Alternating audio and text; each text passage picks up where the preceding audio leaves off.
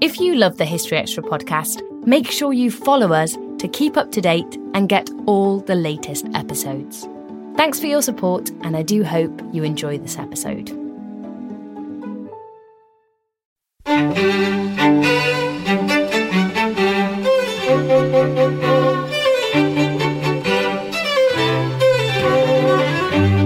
Hello, and welcome to the History Extra podcast from BBC History Magazine, Britain's best selling history magazine.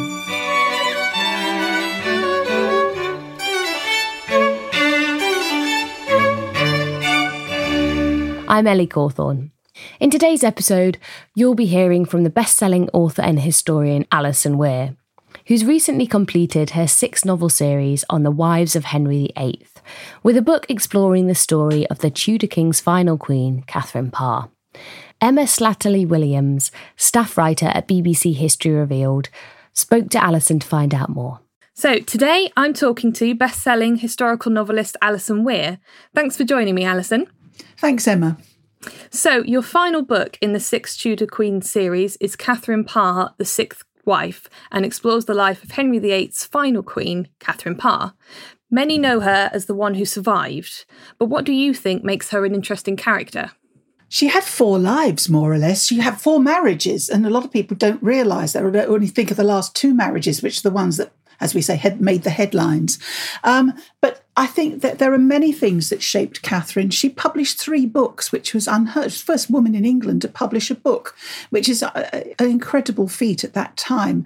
Uh, she lives on the cusp of the English Reformation, and she embraces the Protestant faith when it's her, it's considered heretical to do so, and she runs the risk of being burned at the stake. And she has a, a very close brush with death during Henry VIII's reign. So I think she's she's a fascinating character because she married three times for duty or pragmatism, and and for the fourth time she actually married for love and that all went rather downhill rather quickly. So there's a lot of drama in her life, a lot of su- su- uh, tension and suspense, and uh, she trod quite a dangerous path, particularly when she married Henry VIII, because she was in love with another man that had to be kept secret, and her religious beliefs had to be kept secret. Um, so she was literally in a very precarious situation. No, I think she's a feisty heroine, and she's a, she's very comes across as very human, and that's because we got her voice. Whereas we, same with Catherine of Aragon, we have so many letters uh, like Catherine Parr. Uh, we, we understand her hopes and her fears and her emotions. With Anne Boleyn, we've hardly anything. And so a lot of her, that's why Anne Boleyn is very enigmatic and why she endlessly fascinates, because we don't know her. She's not knowable in the way these other wives are. Same with Jane Seymour. So, as you just mentioned, she uh, she was she'd been widowed twice when she married Henry, and she was thirty one when she married Henry. So, what was her life before she became queen? Well, she was she was the daughter of, um, Sir Thomas Parr, who had lots of links to the northern nobility, and uh, she, her mother was Maud Green, who served Catherine of Aragon. And Maud Green was a very learned woman. After she left Catherine's service, she actually ran you know an aristocratic school in which she tutored her own children and also the children of relations. Um, she was uh, she was a great inspiration to Catherine, and um, she arranged a marriage for her. She tried to get a marriage for her with Lord Scrope of Bolton, but that didn't come come about. Uh, so she managed to get a marriage with, with the with the heir of Lord Burgh of Gainsborough Old Hall in Lincolnshire. He was very young and he probably wasn't very well. It's it's debatable whether this marriage was consummated, but he died quite early. And uh, Catherine, we don't quite know what happened to her then, but she probably went to stay up at Sizergh Castle with a relative who may have introduced her to John Neville, Baron Latimer. And she married Lord Latimer. It was a marriage of mutual interests, and they seem to have been reasonably happy. But marrying him got her swept up in one of the greatest crises of Henry VIII's reign, the Pilgrimage of Grace, in which the, the Northeast arose, um, uh, you know, in defence of the traditional religion that was being swept away by the Reformation Parliament. And Lord Latimer was press ganged literally into joining the rebels, or the pilgrims as they called themselves. And at one point, Catherine is besieged and she's kept under house arrest by the rebels at Snape Castle, where, which was his seat. And it was, and they threatened, they threatened him that if he didn't, if he didn't sort of help help them out, he would kill, he would that they would kill his wife and children. So it's it's it's a pretty dramatic, uh, you know, story. There's a whole backstory here that doesn't even touch her marriage to Henry VIII.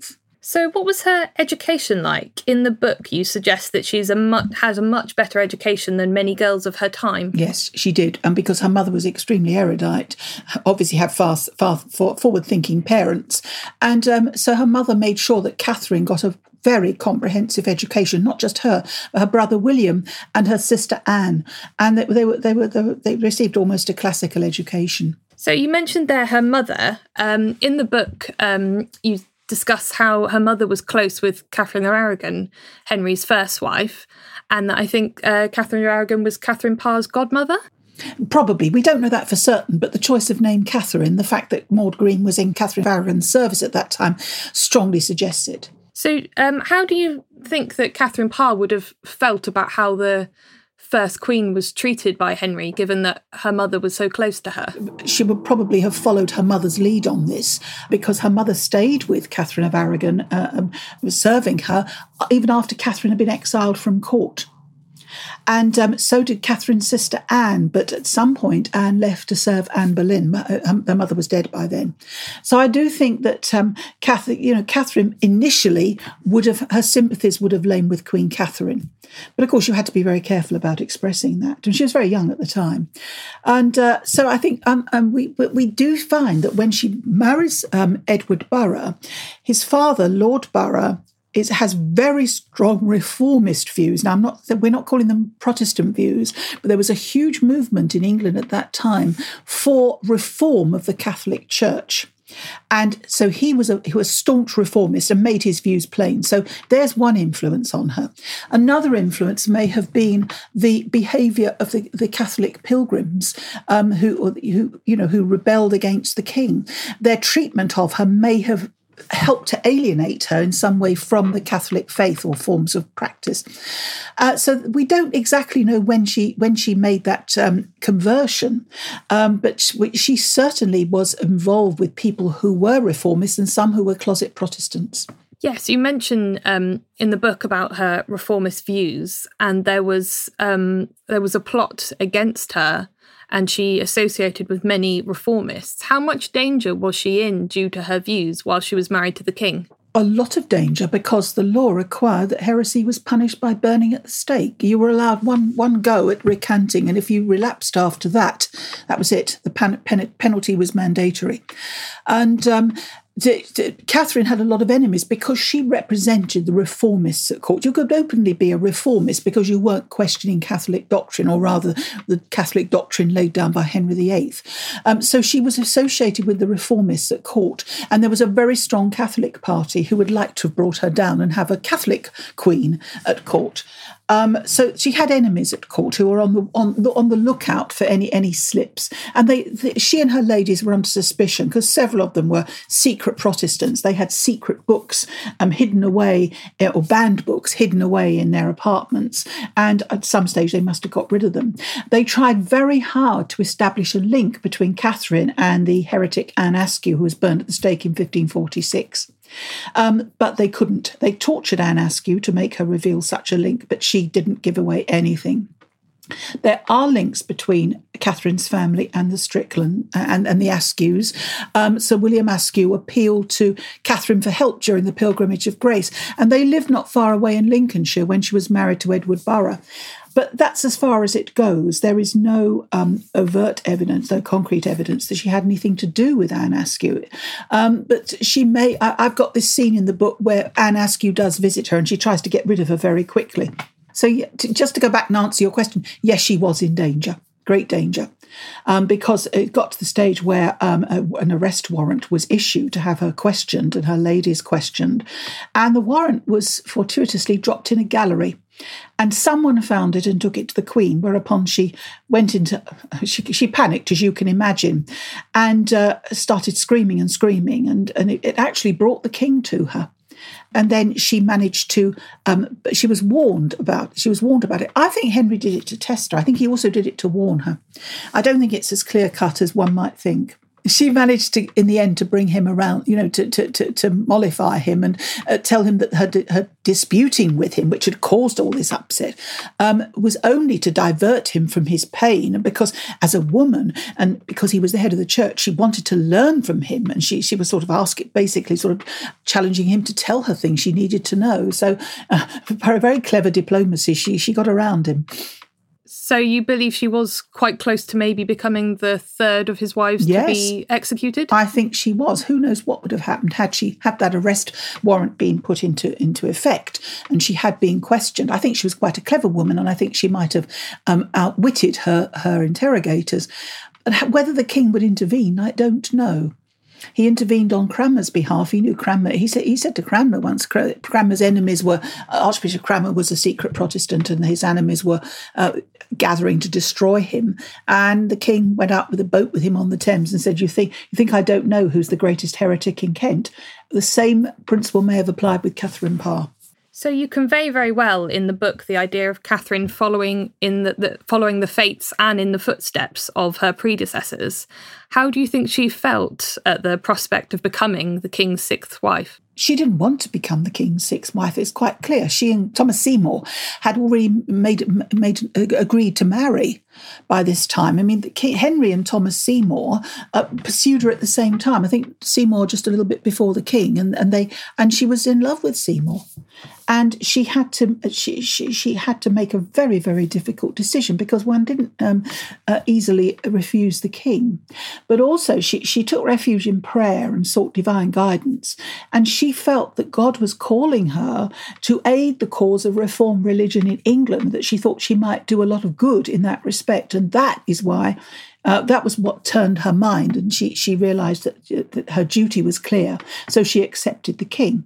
And I do think that they had, apart from this one episode, they had a pretty happy marriage. Was there much scope to say no to the king? Um, well, Anne Boleyn did, but that's quite a few years earlier, before Henry became head of the church and became um, uh, very, uh, assured of his own divinity and his own authority. Um, he was a far sterner character in, in 1543 than he had been in the 1520s. So, it, like you said in the book, they have quite a quite a good relationship, um, Henry and Catherine. Did she have much influence over him? Yes, I think she did, and uh, he he he relied on her judgment so much that he he named her regent of England when he when he went to France to, to war in 1544. And uh, what was her relationship like with the king's children? She managed to persuade Henry to uh, change the act of su- succession. Well, she may have been instrumental in that. I mean, in a novel, we you, know you can't just say the evidence suggests. In a novel, you have to come down one way or another. So I've gone down that way, but in reality, it's very likely that it was her influence that, that was behind that, as well as well, not the only factor, but because Henry needed to uh, ensure the succession, and um, she got on generally very well with Edward's with Henry's children, and um, they, they, they thought very highly of her until after he died, and she married Thomas Seymour uh, with what was thought to be scandalous uh, speed. Um, Mary was absolutely shocked and uh, there was a falling out. Although later she and Catherine came to, you know, they, you know, they made it up more or less. Um, Elizabeth, Mary told Elizabeth, you know, to avoid Catherine like the plague, she shouldn't be tainted with this scandal. But Elizabeth um, had made her own decision. She was already living with Catherine, and she wanted to, um, she wanted to stay there. So she dissembled as Elizabeth usually did, and she stayed there um, with disastrous results. And Edward thought clearly thought highly of his stepmother, and because Thomas Seymour suborned the young king, Edward sort of hero worshipped this uncle. Um, he he Edward virtually he got he got Edward to the point where he virtually commanded Seymour to marry Catherine. And that's how they got they got round it when they actually told Seymour's brother, the Lord Protector. The king had commanded this. What could what could the Lord Protector say? But he wasn't very pleased. So, was Catherine popular as a queen with the people? Yes, she was. There isn't a lot of evidence, but the the small evidence we have is that yes, she was popular. She didn't have a coronation, for, she didn't have a procession, in, a ceremonial entry into London or anything like that, because um, because Henry wasn't doing that with queens at this stage. So that there aren't there aren't the records of crowds gathering to see her that we have for earlier queens. Still to come on the History Extra podcast.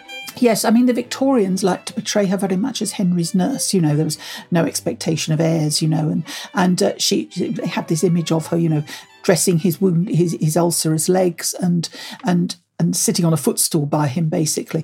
She was far more than that. This episode is brought to you by Indeed. We're driven by the search for better, but when it comes to hiring, the best way to search for a candidate isn't to search at all. Don't search, match with Indeed. Use Indeed for scheduling, screening, and messaging so you can connect with candidates faster. And listeners of this show will get a $75 sponsored job credit to get your jobs more visibility at Indeed.com slash History Extra.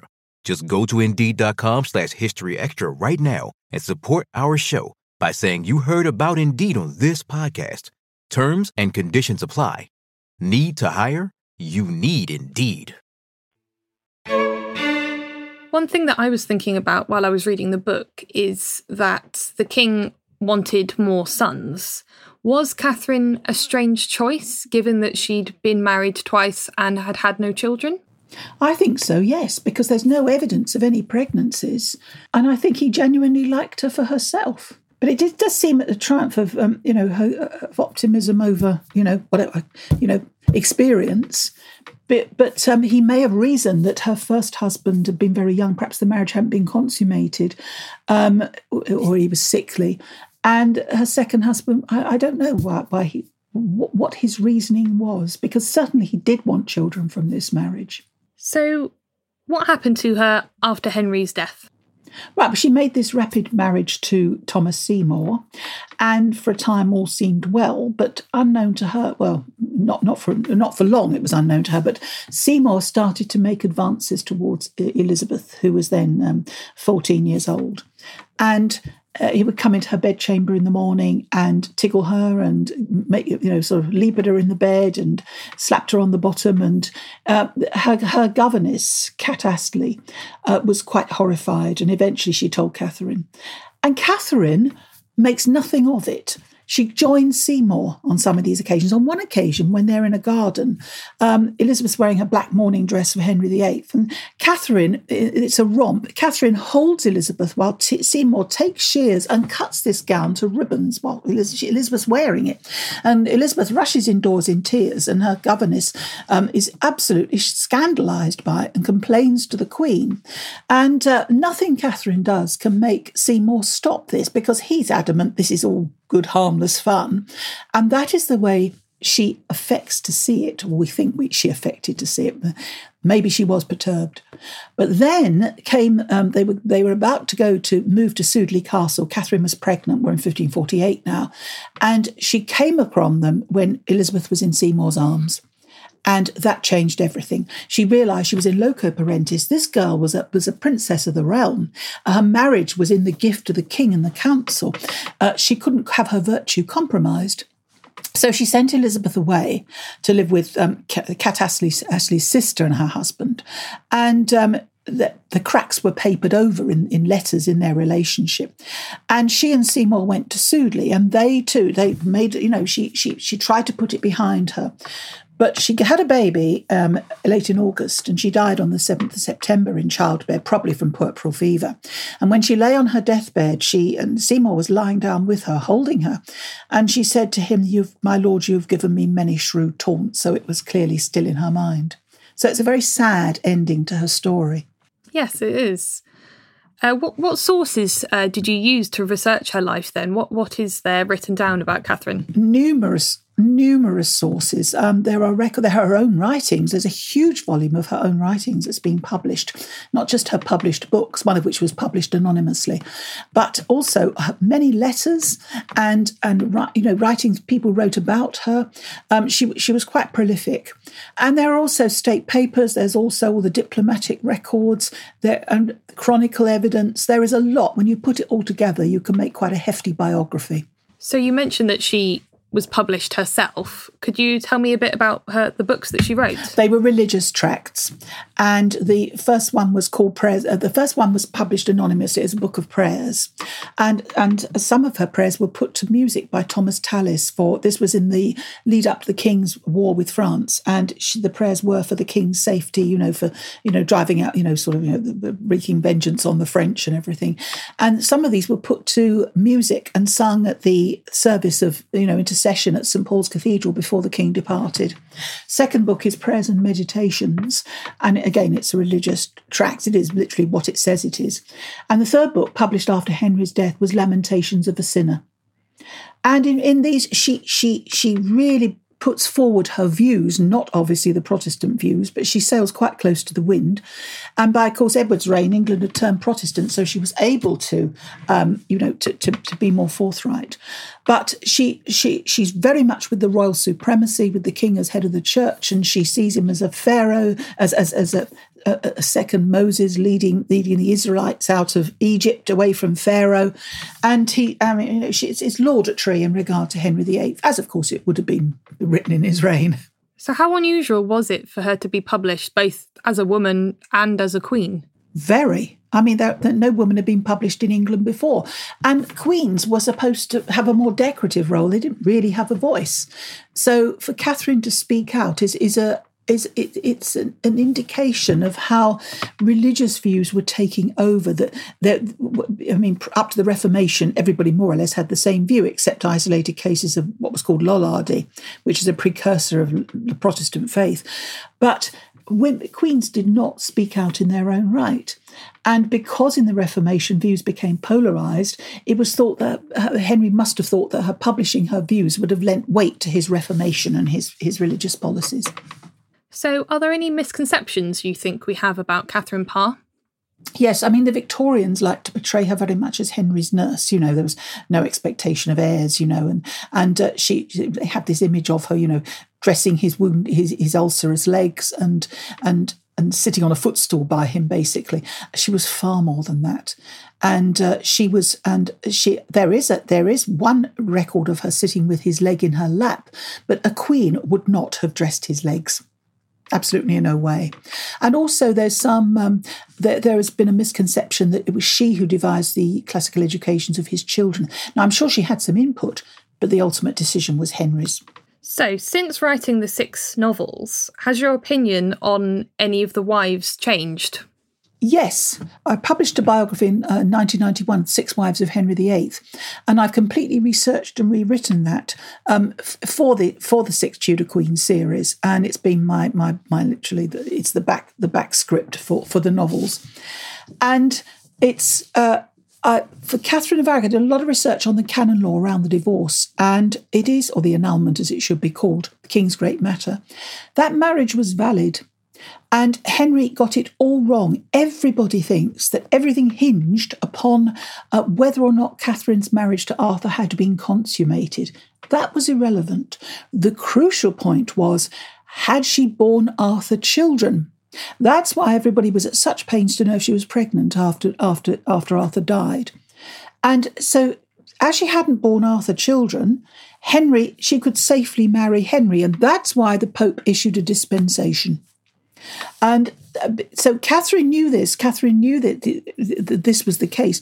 Henry went right down the wrong street, and as you know, he create, caused a religious revolution as a result. So that's Catherine of Aragon, and I tend to look at that through a, a, that perspective. Um, Anne Boleyn, I find her generally historically an, an unsympathetic character, although one has to admire her bravery uh, and, and, on the scaffold uh, and, and also after her arrest. And also, one has to admire um, her agency in bringing about the Reformation. She's not the only one who brought it about, but she was very, very influential. And for a woman at that time, that's quite remarkable. Um, but I, looking at trying to write the book from her point of view, only from her point of view, gave me a more sympathetic insight. Um, Jane Seymour, it's hard to, you could go two ways with Jane Seymour, and I, I, I chose to go round the, the, the nicer route, put it like that. Anne of Cleves, I think there is something there, some secret in the background hovering over her, and I made a lot of that in the book. There's even an illegitimate child. Um, but Uh, but, but, because there's there's one or two things in one or two sources that indicate that um, she wasn't quite as virtuous as she made out. And Catherine Howard um, I think she was older than a lot of people think, and that I originally thought. She was probably about nineteen or twenty when she married the king, and I and I I think that you know she should have been more responsible. I think she was not just uh, someone who was used by others, but someone who actually made quite a few of her own choices.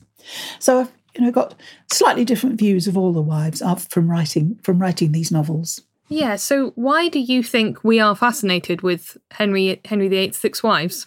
Gosh, I mean, you can't make it up. A king who marries six times, has two wives beheaded, divorces three, and he's got this eternal quest for a son, and the relationships he has with his wives. It's it's absolutely, absolutely fascinating. And it, it's also, this is a period for which we have the first really detailed sources about the private lives of monarchs. Go back 50 years earlier to Richard III's reign, and you've hardly got anything on the private life of a monarch.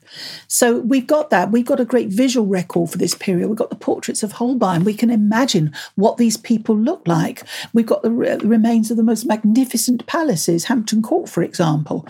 And this is this, and this, with the spread of diplomacy, uh, this is an age in which it literally literally burgeons, you've got um, ambassadors who are fascinated by Henry VIII's uh, great matter. And from then on, no detail of, of royal private lives is, is too trivial to be overlooked. So you've got a wealth of information. So, are there any locations you'd recommend someone visiting if they wanted to um, get more of a feel for Catherine Parr?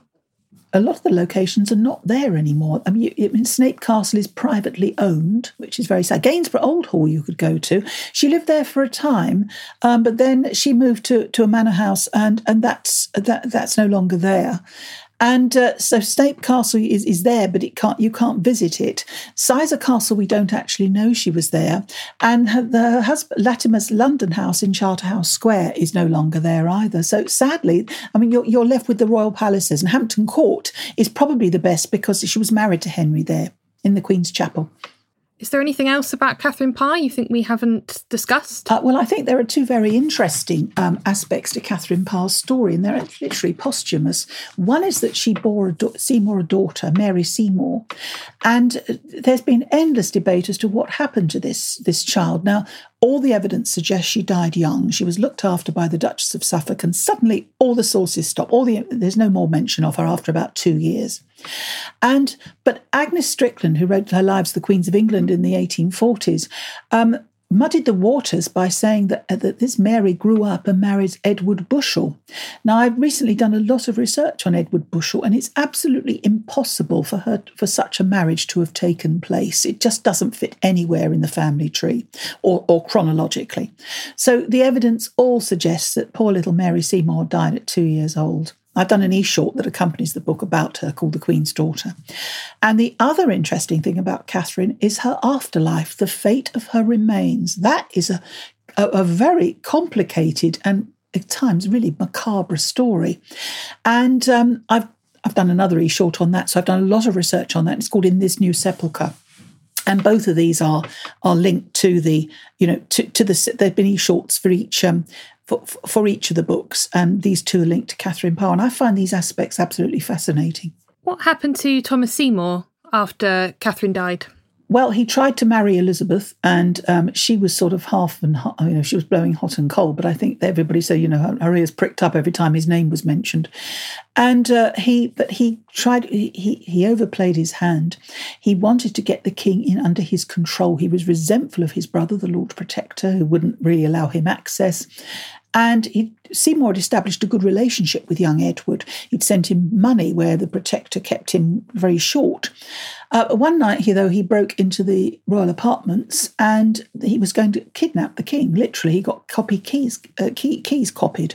He was going to you know, abduct the king, and the king's dog barked and he shot the dog and that brought the guards running. I mean, absolutely rash, but the, you know, he brought the guards running, and the king was appalled, and he was arrested. And there were about, I think, thirty odd counts of treason were laid against him, and he was executed in March 1549. And Elizabeth famously said, "This day died a man of much wit but little judgment." So you just mentioned Catherine's remains. Do we? Is it a case that we don't know where she's buried? Oh, we do know. Yes, she was buried in the chapel in Sudeley Castle, now St Mary's Church. It was restored under the Victorians, and um, her original um, tomb was vandalised and lost in the Civil War of the 17th century, and then it, the site of it was lost until in the late 18th century, a group of ladies who were fascinated by the, the, in the, in the, in the this is the new time of the Romantic movement in art and literature, and ruins became very very popular.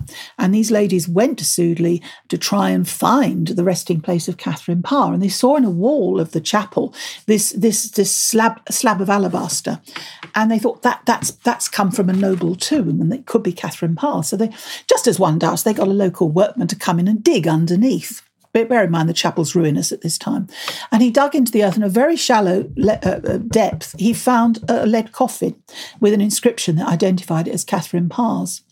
And uh, several times this coffin was open. The queen, the queen's corpse was seen, just a bit over the face was seen, and it was completely intact for a few moments until, of course, exposure to the air uh, prompted the process of decay.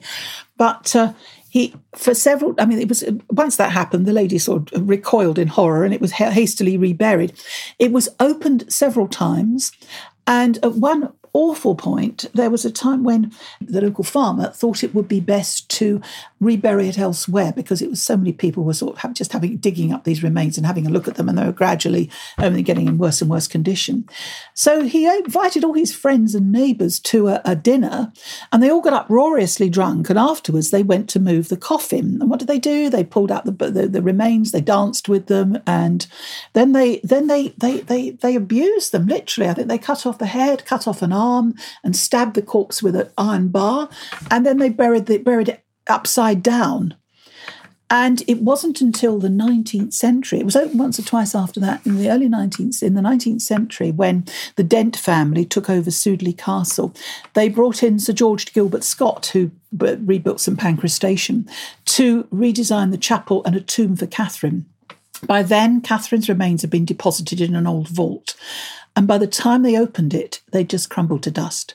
So they are buried in this fine medieval style tomb in Sudeley Castle Chapel with a beautiful effigy that's supposed to be based on portraits, but it's not, not on any of the ones that have been authenticated today. And it's a beautiful monument. So that she is there today, yes. So, what are the challenges of writing historical fiction, and how much scope do you have to speculate? Well, I, am being a historian as well. I'm a bit of a purist, so I tend to um, go with the story, use the facts wherever they're there, and use my imagination to fill in the gaps or to fill in people's emotions and motives.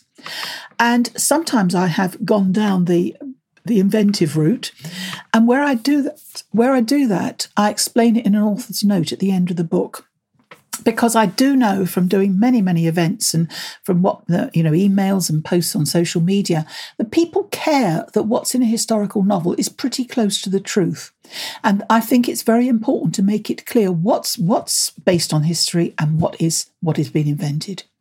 So there's that's one challenge. You know, you have to think, what should I go with? And if you're writing a book that's solely from the point of view of the heroine, as in these cases I was asked to do, um, you've got to ask yourself, what did she know? Uh, you know, some some stuff is left out. For example, in writing the Catherine Howard book, she knows nothing of all the interrogations of, of the people associated with her. So she's just speculating in the dark. So huge chunks of research were not used for that book because it's only what Catherine would have known. And I had to keep asking myself that all the time. How would she have known this? Could she have known that? So that's been the same for the whole series. And of course, the other big challenge is language because it's very difficult. I mean, obviously, I want to use original quotes and letters as much as possible. But how do you reconcile Tudor English with, with modern a modern text? So the idea is is to modify the sources, to, to keep with them, to try as far as possible to stay with the, with some of the more beautiful turns of phrase, but make sure it doesn't look incongruous and I'm I've had very good editors who say you just can't say this. so you know it's um you you have to make choices all the time when you're writing historical fiction. So for my final question, what is next for you now this series is finished? Are you continuing with fiction? I, I'm I'm under contract for four more four more novels, but I can't I can't say what they are because they they have yet to be announced. And I've asked my publishers when, and they haven't come back to me yet. They're talking about it. So I'm writing the first of them. I'm very much enjoying it, but I, I wish I could say more, but I can't. But I do, I can say, I can tell you what the first one is. All the e shorts for this series are going to be published in September in one hardback volume. And it's going to be called In the Shadow of Queens Tales from the Tudor Court. That sounds great. Do you do you prefer writing fiction to straight history? I enjoy them both now. At one time, I preferred doing the history, but I enjoy writing them both. I think I've relaxed into fiction after 11 books now. that was Alison Weir. The final novel in Alison's Six Tudor Queens series, Catherine Parr, The Sixth Wife, is on sale now, published by Headline. You can find a buying link in the description of this podcast. And there's a whole lot more on Henry VIII and his wives on our website, historyextra.com. If you're interested in the Tudors, make sure to sign up for our Tudors newsletter to get the latest news, articles, and podcasts. Just go to historyextra.com forward slash newsletters. Thanks for listening. This podcast was produced by Ben Hewitt, Jack Bateman, and Brittany Colley.